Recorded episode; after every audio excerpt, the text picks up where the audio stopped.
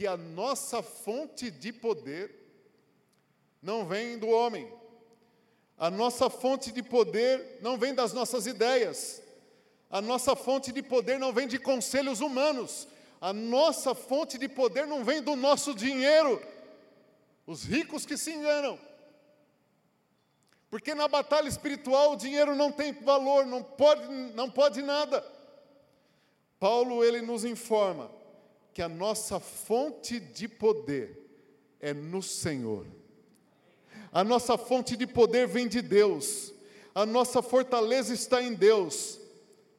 Nossa fonte de poder, aonde nós buscamos poder para vencer essa guerra, está em Deus.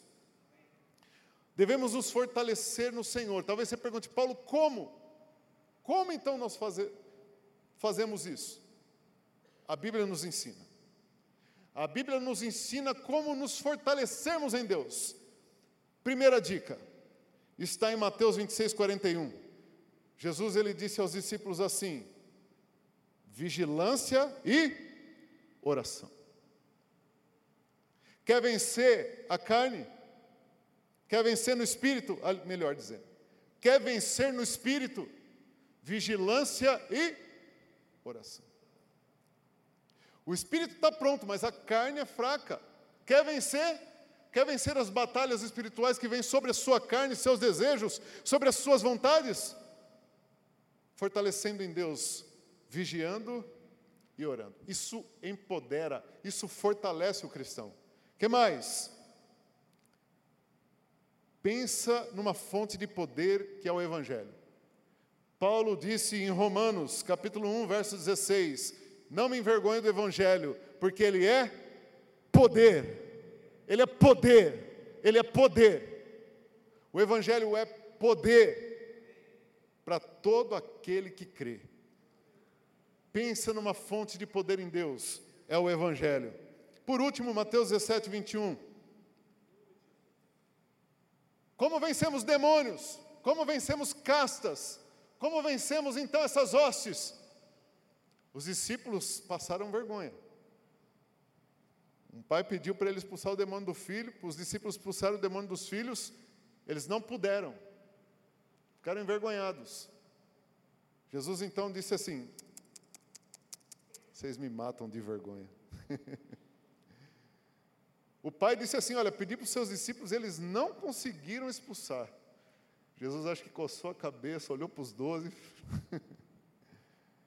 Jesus disse: Essa casta de demônio, esse tipo de demônio, você só expulsa com jejum e com oração.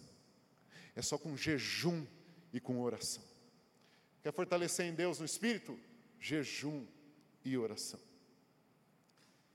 Paulo nos ensina que a fonte de poder está em Deus, através do Evangelho, através de jejum, através de oração, através de vigilância. É assim que nos fortalecemos no Senhor. Segunda informação muito importante que Paulo nos dá aqui está no verso 11. Paulo nos diz que nós não devemos subestimar o diabo porque ele é estrategista. Revestivos de toda a armadura de Deus para poder ficar firmes contra as ciladas.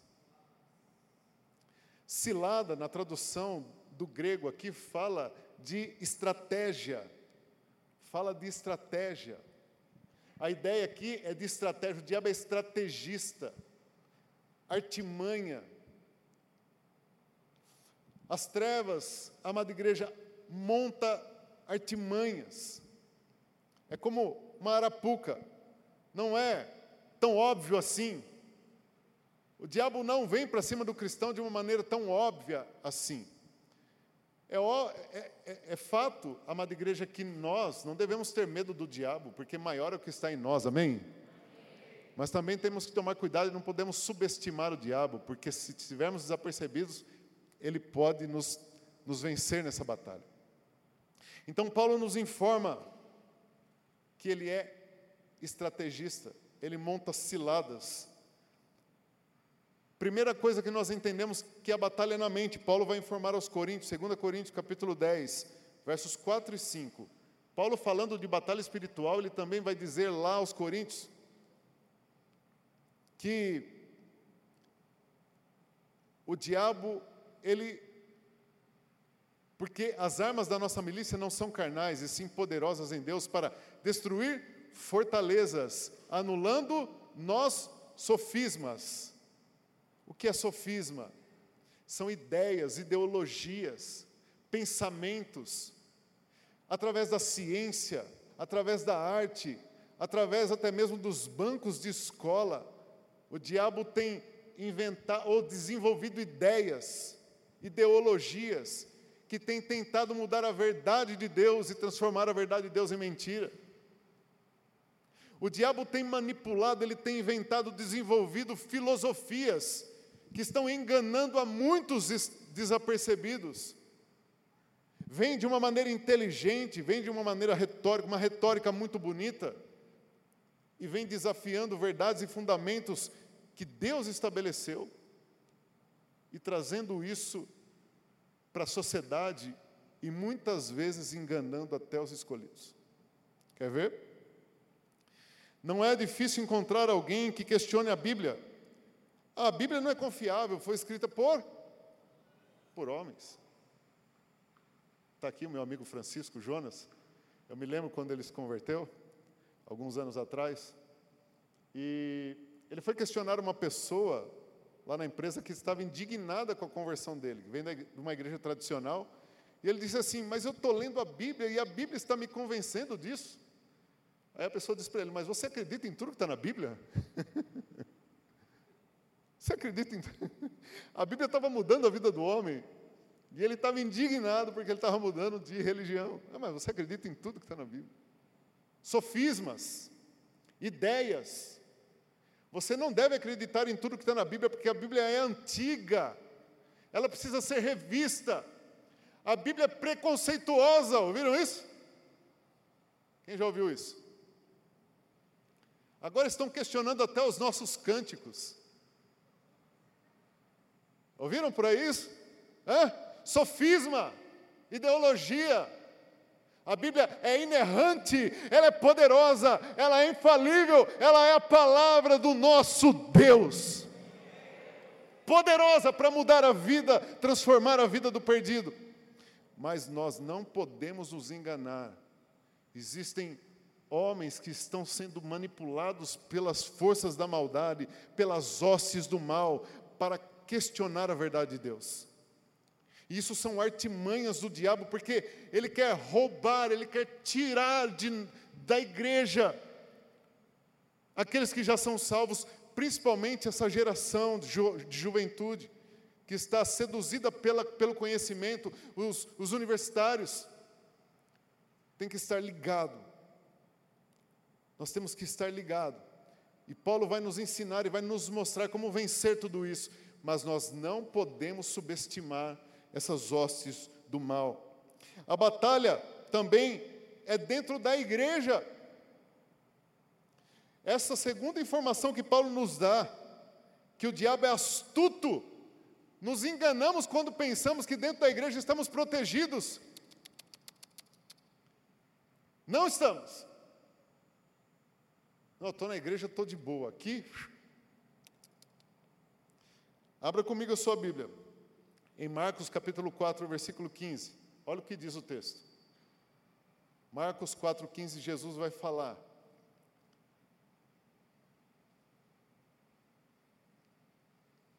Sobre uma condição de alguém que está ouvindo a palavra. São estes o da beira do caminho, onde a palavra é semeada. Olha só, onde a pessoa está? Ouvindo a pregação, ouvindo a palavra. A palavra é semeada e enquanto ouve, logo vem Satanás e tira a palavra semeada deles. Onde eles estão? Ouvindo a pregação dentro da igreja. E enquanto está ouvindo, o diabo vem e arrebata a palavra. Mas como ele faz isso, Paulo? Irmãos, olha, eu, eu obviamente que é, é compreendido quando nós estamos muito cansados, né? E às vezes a gente dá uma pescada no culto. Mas tem gente que, quando está muito cansado, a esposa fala: Mas você vai para o culto, está cansado? Não, eu descanso lá. Eu tenho um cochilo lá. canta, levanta a mão e adora, mas quando começa a palavra, o, camarada cai num sono tão profundo que a igreja aqui é tão espiritual que acho que ele foi arrebatado. Mas na verdade não, ele está apagado, dormindo. Ele só acorda quando dá o glória a Jesus. O diabo está roubando a palavra. Irmãos, isso é espiritual. Veja, o camarada vai para todo lugar, mas quando vem na igreja dá um sono que é impressionante. Isso é batalha espiritual. Tira um cochilo antes de vir para o culto, dá uma descansada. Se prepara para vir adorar a Deus e ouvir a palavra que liberta, que transforma. Está no culto. E agora, né? É, eu, eu, particularmente, não trago meu celular para o culto. Eu não trago, eu deixo no carro. Eu não trago. Mas tudo bem se você traz para ver a Bíblia, não tem problema nenhum, né? Hoje nós estamos na tecnologia, tranquilo, bater foto, postar, tranquilaço, isso é, eu acho até legal a propaganda. Mas o problema está no coração, né? E a gente não percebe. Mas estou no culto vendo a Bíblia, daqui a pouco vem uma mensagem no zap. Eu aproveito para ver a mensagem, estou vendo a Bíblia, a mensagem está ali, qual o problema? Aí, vejo um, vejo dois, vejo três, quando eu vejo, acabou o culto. E a palavra foi arrebatada. Está percebendo? Ah, estou vendo o zap. Outro dia, eu estava no culto e a palavra estava muito séria. E a pessoa estava assim, olhando para a Bíblia.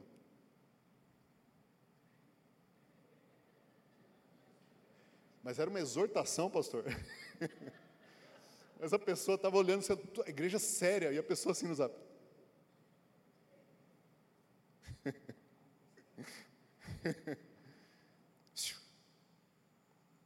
a batalha espiritual está aqui dentro. Porque quando ele arrebata de nós o que é semeado, nós não entendemos. Isso não produz transformação. Segunda informação muito importante que Paulo nos dá nesse texto é que os nossos inimigos não são carnais. Verso 12. Paulo vai nos informar então que a nossa batalha não é contra o sangue, não é contra a carne. É interessante que no capítulo 5, verso 22 de Efésios, e depois ele entra o capítulo 6, do verso 1 ao 4, Paulo está falando de família. Antes de começar de falar sobre batalha espiritual, Paulo vem dando instruções acerca de vida familiar aos Efésios. Como o marido deve tratar a esposa, como a esposa deve tratar o marido, como os filhos devem se relacionar com os pais. E o que eu acho extremamente interessante é que nesse texto, Paulo, ele escreveu antes de falar de batalha espiritual. Por quê? Porque família, nós não precisamos de armas para poder se dar bem.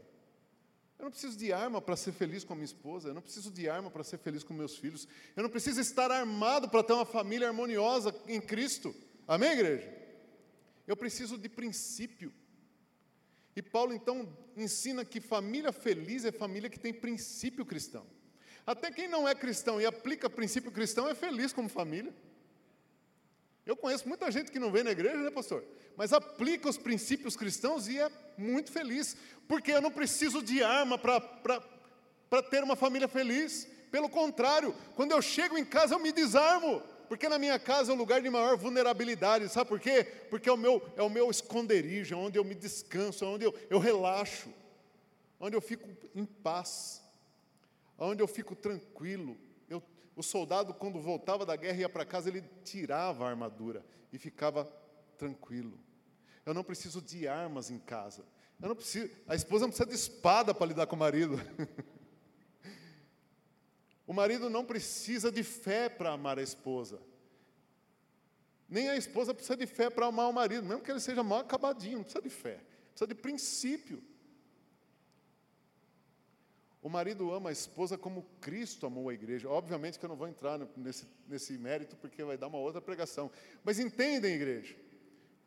A nossa luta não é um contra o outro. Família a gente ama e trata com princípio. A gente se dá bem com os princípios bíblicos. A batalha espiritual é fora do mundo em que nós vemos. Eu costumo dizer que os inimigos do cristão não têm RG, não têm CPF. Nós temos que entender que a nossa luta não é contra as pessoas, não é contra os amigos, não é contra os parentes. Paulo vai nos informar aqui no verso 12 que a nossa luta é contra as hostes espirituais da maldade. A luta do cristão é contra a atmosfera, as hostes malignas, os enviados do diabo, qual esse próprio lidera, e não uns contra os outros. É importante nós entendermos que se nós estamos travando batalhas contra pessoas, o nosso alvo está errado. E estamos fadados, fadados a fracassar nessa nossa empreitada. Quarta informação importante que Paulo nos traz então nesse texto dessa nossa batalha espiritual, nessa revelação do mundo espiritual, é que nós teremos dias maus. Verso 13. Nós teremos dias maus. Mas eu quero chamar a atenção da igreja para uma coisa. O dia mal que Paulo está falando aqui não é aquele dia que você acordou mal, que você não acordou bem, que você não está legal, é, não orou direito. Não, não é esse dia aí. Não é o dia que você ficou injuriado no trabalho. Não, não é esse dia.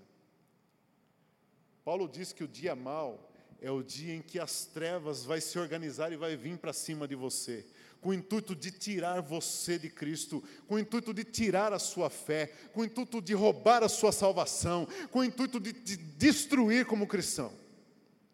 O dia mau é aquele dia que a tentação vai vir tão poderosa, tão forte, que vai balançar as suas estruturas cristãs. E se você não estiver revestido, capacitado, cheio do Espírito de Deus, irá sucumbir é aquele dia que as trevas virão para cima de nós. O dia mau é aquele dia que todas essas hostes malignas vêm para cima de nós e até o mais improvável vai nos provocar e até as situações mais improváveis vão acontecer.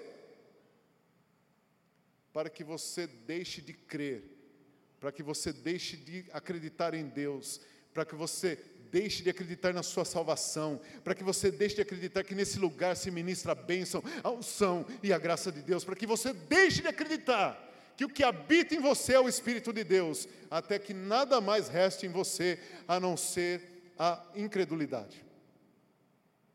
O dia mau é esse dia. O dia mau é o dia que o inferno se reúne para derrubar e destruir o cristão.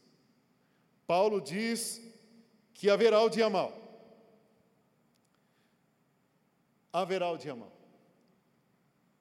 Mas nesse texto também, Paulo diz: se você quiser permanecer inabalável, existe a solução. Amém? No verso 13 ele diz: Olha, haverá o dia mau, mas quando ele vier, você ficará inabalável. É possível ficar inabalável nesse dia. É possível, amada igreja, que esse dia venha sobre você, a luta venha e você passe por esse dia e fique inabalável e vença todas as batalhas desse dia. É possível. E ele diz como? Primeiro, para ficar inabalável nesse dia terrível, você tem que tomar toda a armadura de Deus. Repita comigo: toda a armadura de Deus. Não é uma parte, não é só o capacete, não é só a couraça, é toda. Acredito que a igreja saiba da história do rei Acabe, 1 Reis, capítulo 22, verso 34. O rei Acabe foi para a guerra. Mesmo com tudo dizendo o contrário, com Deus dizendo para ele que não ia dar certo, ele foi para a guerra. Se disfarçou. Não vestiu as vestes reais. Vestiu a armadura de um soldado e foi para a guerra. E a Bíblia diz que uma flecha despretensiosa acertou uma parte da sua couraça que estava vulnerável e ele morreu. Ele estava com toda a armadura, mas havia um ponto de vulnerabilidade na armadura. Foi bem ali que a flecha entrou e ele morreu. se nós não nos revestirmos de toda a armadura de Deus, nós ficaremos vulneráveis. E pensa, é aonde o diabo vai bater, é aonde ele vai querer acertar e aonde ele vai mirar. É toda, não é uma parte da armadura, é toda ela, toda a armadura. Temos que estar plenamente equipados para ficarmos inabaláveis. É possível passar o dia mal e ficar firme e inabalável? É, desde que esteja com toda a armadura. Toda. A armadura não pode ser parte, tem que ser toda. Então vos apresento, é possível, meus queridos aí do som, é possível apresentar a armadura de Deus para os irmãos aqui? É possível? Olha lá. Eu acredito que Paulo, o Paulinho nos ajuda nisso, né, o mestre nessa questão. Quando Paulo estava escrevendo essa carta, havia um grupo de soldados, né, Paulo, dioturnamente fazendo guarda onde Paulo estava preso. E eu imagino Paulo olhando para o soldado e o Espírito Santo lhe deu a revelação, falou: "Uau! Uau! A armadura de Deus é muito parecido com isso. É muito parecido com isso. Vamos lá então? Quantos estão preparados para vestir a armadura de Deus aí e permanecer inabaláveis no dia mal? Primeira coisa, então, nós precisamos estar capacitados com a verdade. E Paulo vai fazer então essa comparação da verdade. Deixa eu tomar uma aguinha aqui.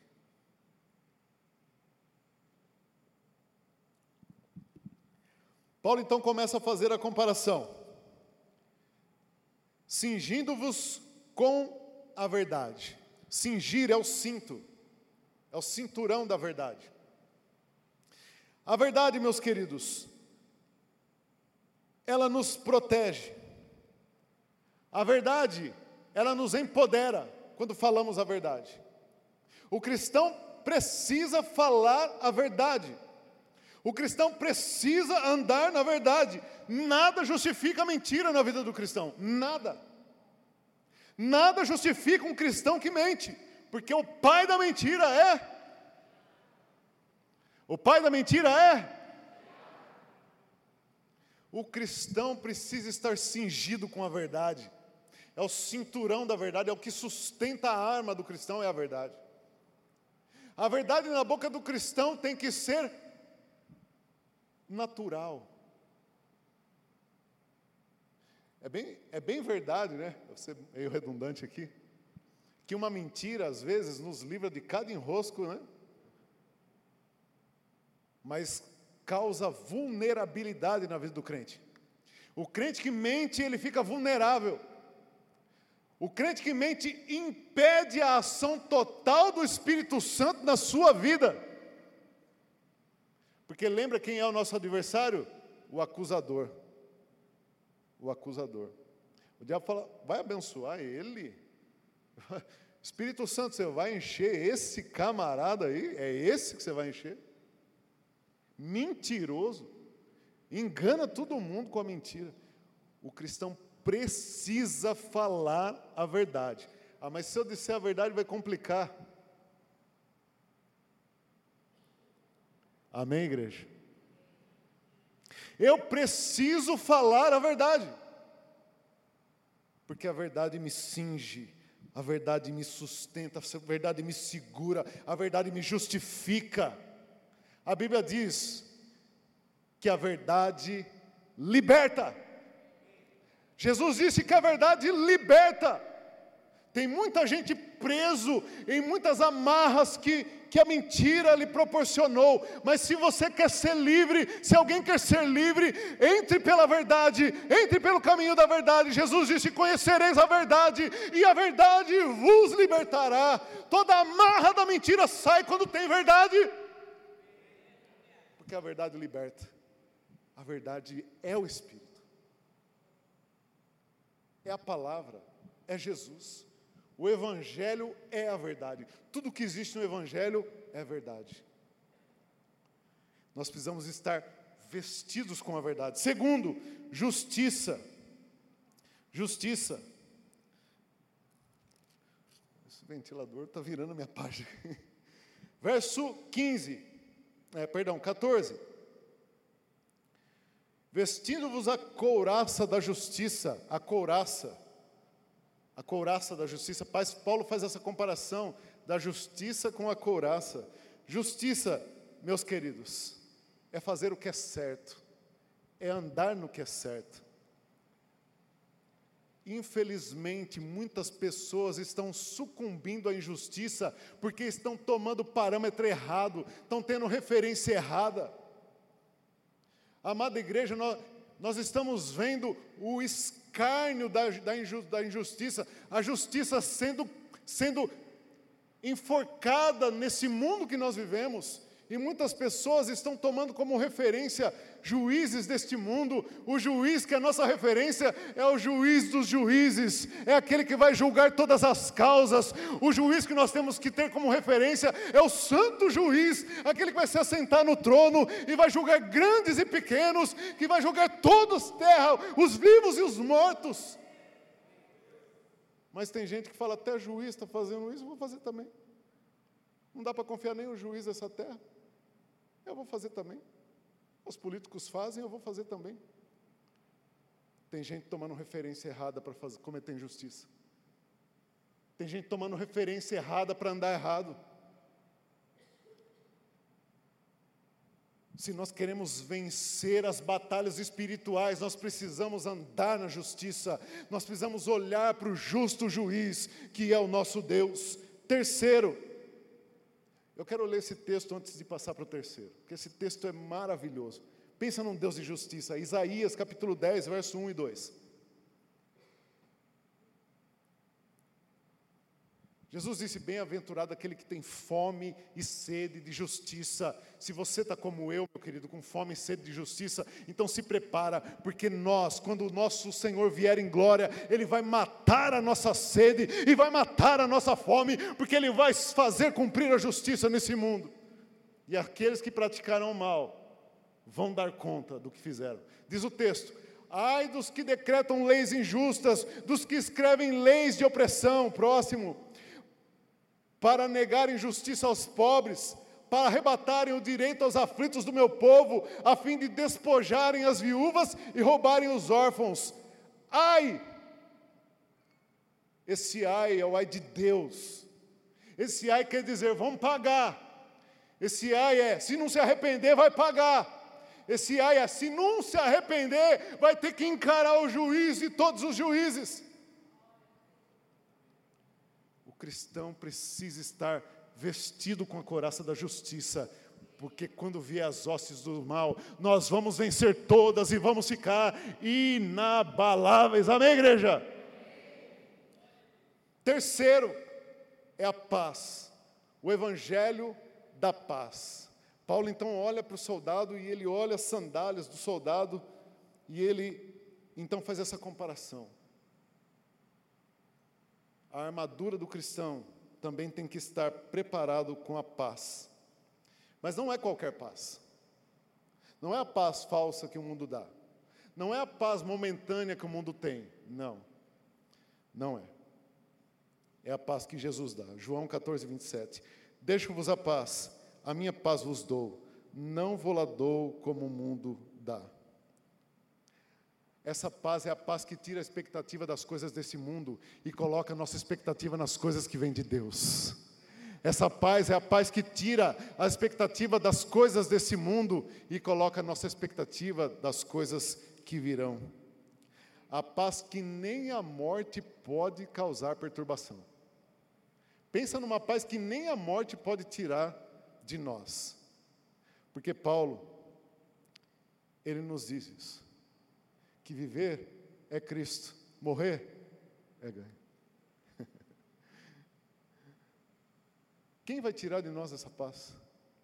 É Cristo quem a nos dá. Amém, igreja? É o Evangelho da paz.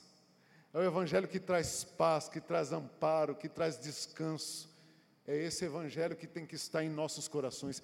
Não o Evangelho faccioso, não o evangelho contencioso, mas o evangelho que leva paz ao coração do aflito, que leva paz ao coração do oprimido, que leva paz ao coração daquele que está desesperado neste mundo.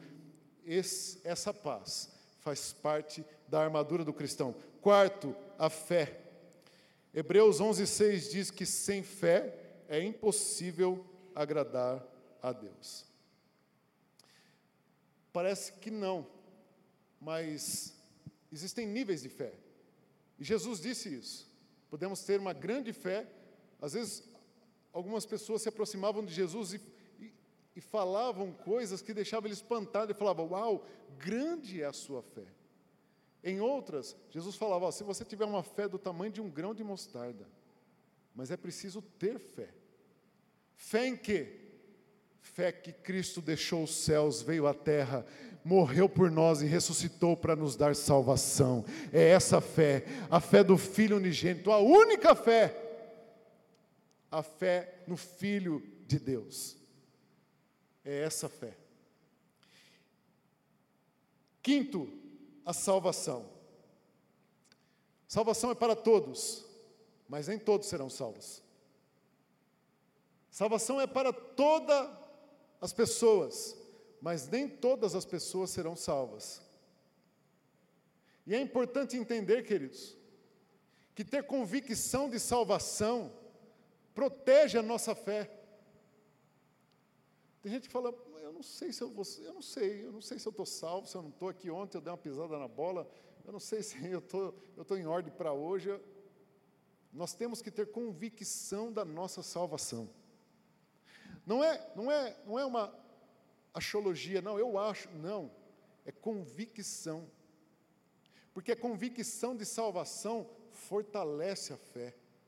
A convicção de salvação protege a nossa fé. Mas muitas pessoas cometem dois erros muito corriqueiros na igreja. O primeiro deles, tem gente que acha que Deus brinca de ficar escrevendo o nome no livro da vida e apagando.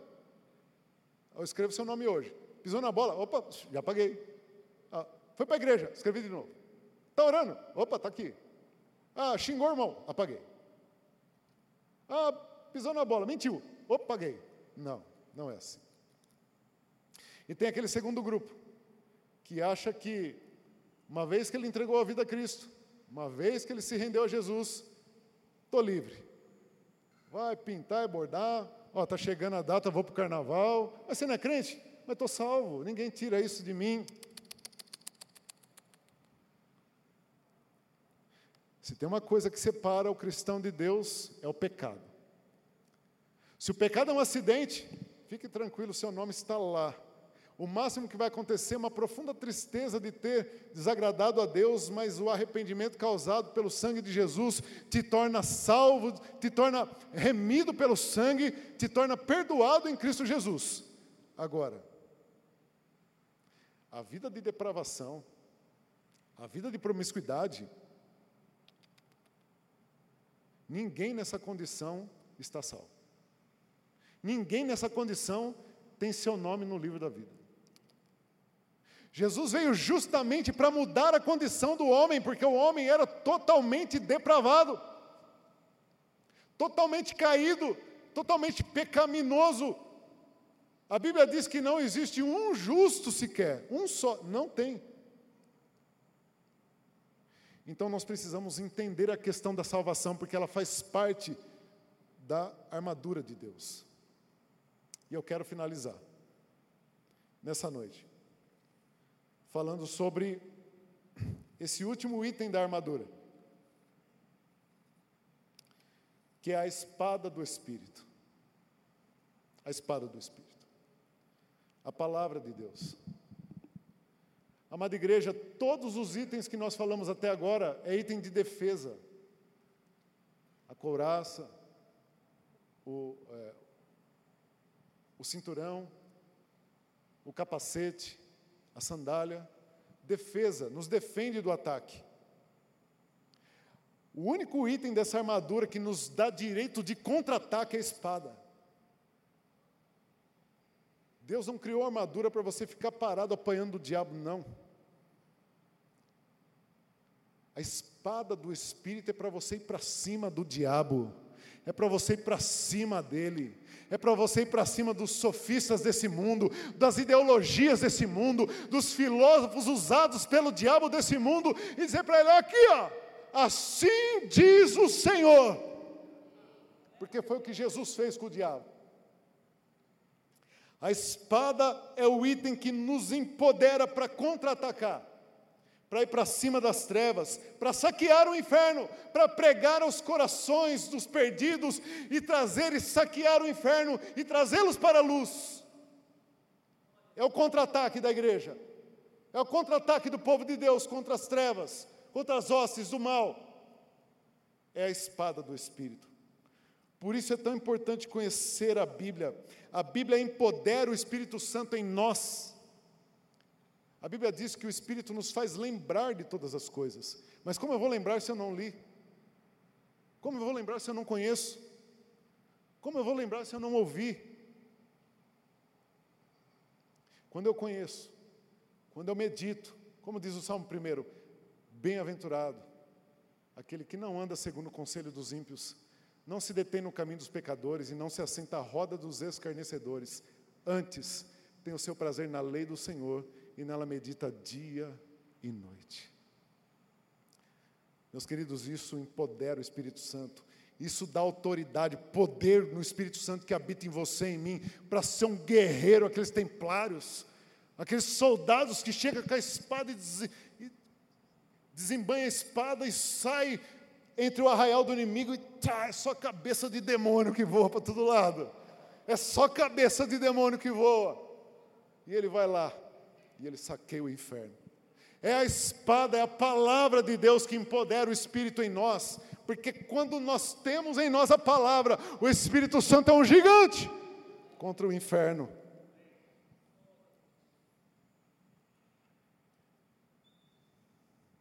Hebreus capítulo 4, versículo 12.